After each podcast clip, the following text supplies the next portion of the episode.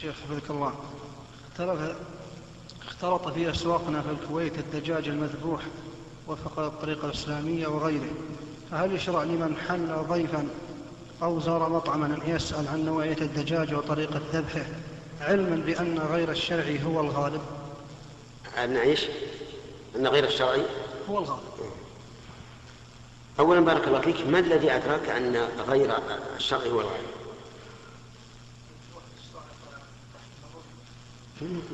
من قاله لك؟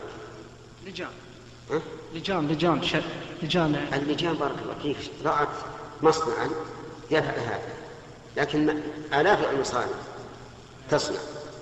ولا أعتقد أن- أن دولة مسلمة تسمح لدخول بلادها آه، بالميتات بالميتات التي يأكلها الشعب.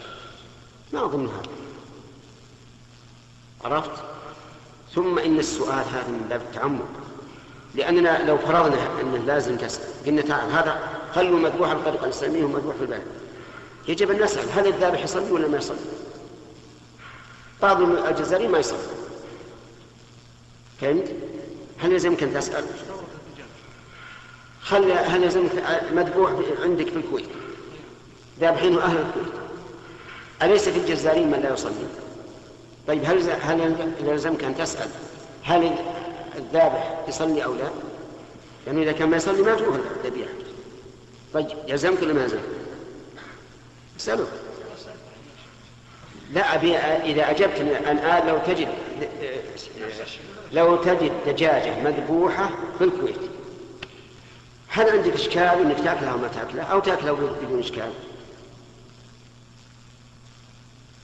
قل يا أخي. إن شاء الله سم بسم الله هناك إذا هذا الثاني سموه كذا أنا قصدي إن لو أردنا أن نتشدد لكن الله سامحنا عنا. قلنا من اللي ذبحها هل يصلي ولا ما يصلي؟ ثم إذا قالوا يصلي طيب من مالكها ربما نسار.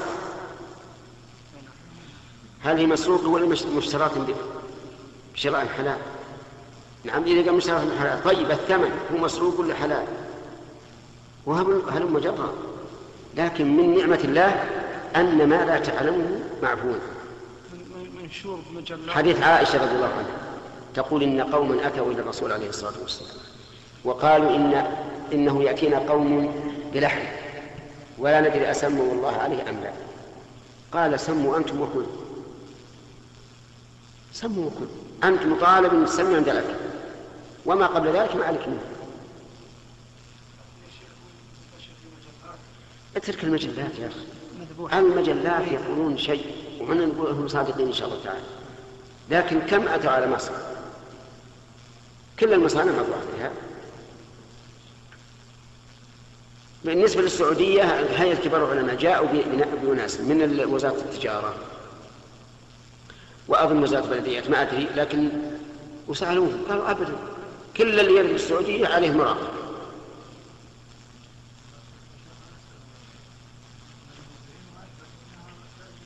أبدا ما نقبل أي شهادة إلا اللي قال هذا الكرتون وهذه الدجاج السبعه والثمانين فيه أشهد انه مذبوح على غير الطريقة الإسلامية. عرفت ولا لا؟ هذه واحد. شيء أخي. بعض العلماء الأقدمين مو بالمتاخرين العصريين اللي يتسالون في الأمور يقولون ان ما اعتقده أهل الكتاب طعاما مذكى فهو حلال وإن ذكوه بالخمر. لأن الله قال وطعام الذين أوتوا الكتاب. فما اعتقدوه طعاما فهو حلال لنا. لأنه أضاف الطعام إلى جهة مخصوصة. فما اعتقده طعاما فهو طعام حلال لنا. أفهمت؟ يعني على رأي هؤلاء ما حاجة. خلهم أهل الكتاب يذبحونه على خنق أو على أي صفة أرادوا. ما دام الله قال طعام الذين أوتوا الكتاب وهم يعتقدونه طعاما حلالا فهو حلال لنا. أنا قلت لك هذا من أجل تخفيف الوقع على على قلبك لست مقرا لهذا أنا ما أقر هذا أقول اللي يذبح بغير ما أنهر الدم وذكر اسم الله عليه فهو حرام. لكن قصدي أن تخفف الوقع على أنفسهم فأولا لا ندري هل هذا مما مما صعق أو لا. لأنه يأتينا الرؤوس المقطعة. ثم إذا علمنا أن هذه بعينها ذبحت على غير وجه الشرع أو قتلت على غير وجه شرعي نقول بعض العلماء يقول إن ما اعتقده أهل الكتاب طعاما فهو حلال. حتى وإن ذبحوه على على غير الطريقة الإسلامية والخلاف هذا مشهور في كتب الأقدمين مو المعاصرين. أي نعم. المهم سم الله وكل. قل بسم الله وكل. ولا تقول يا فلان هل هذا مما ذبح هنا أو مما ذبح هناك لا تسأل.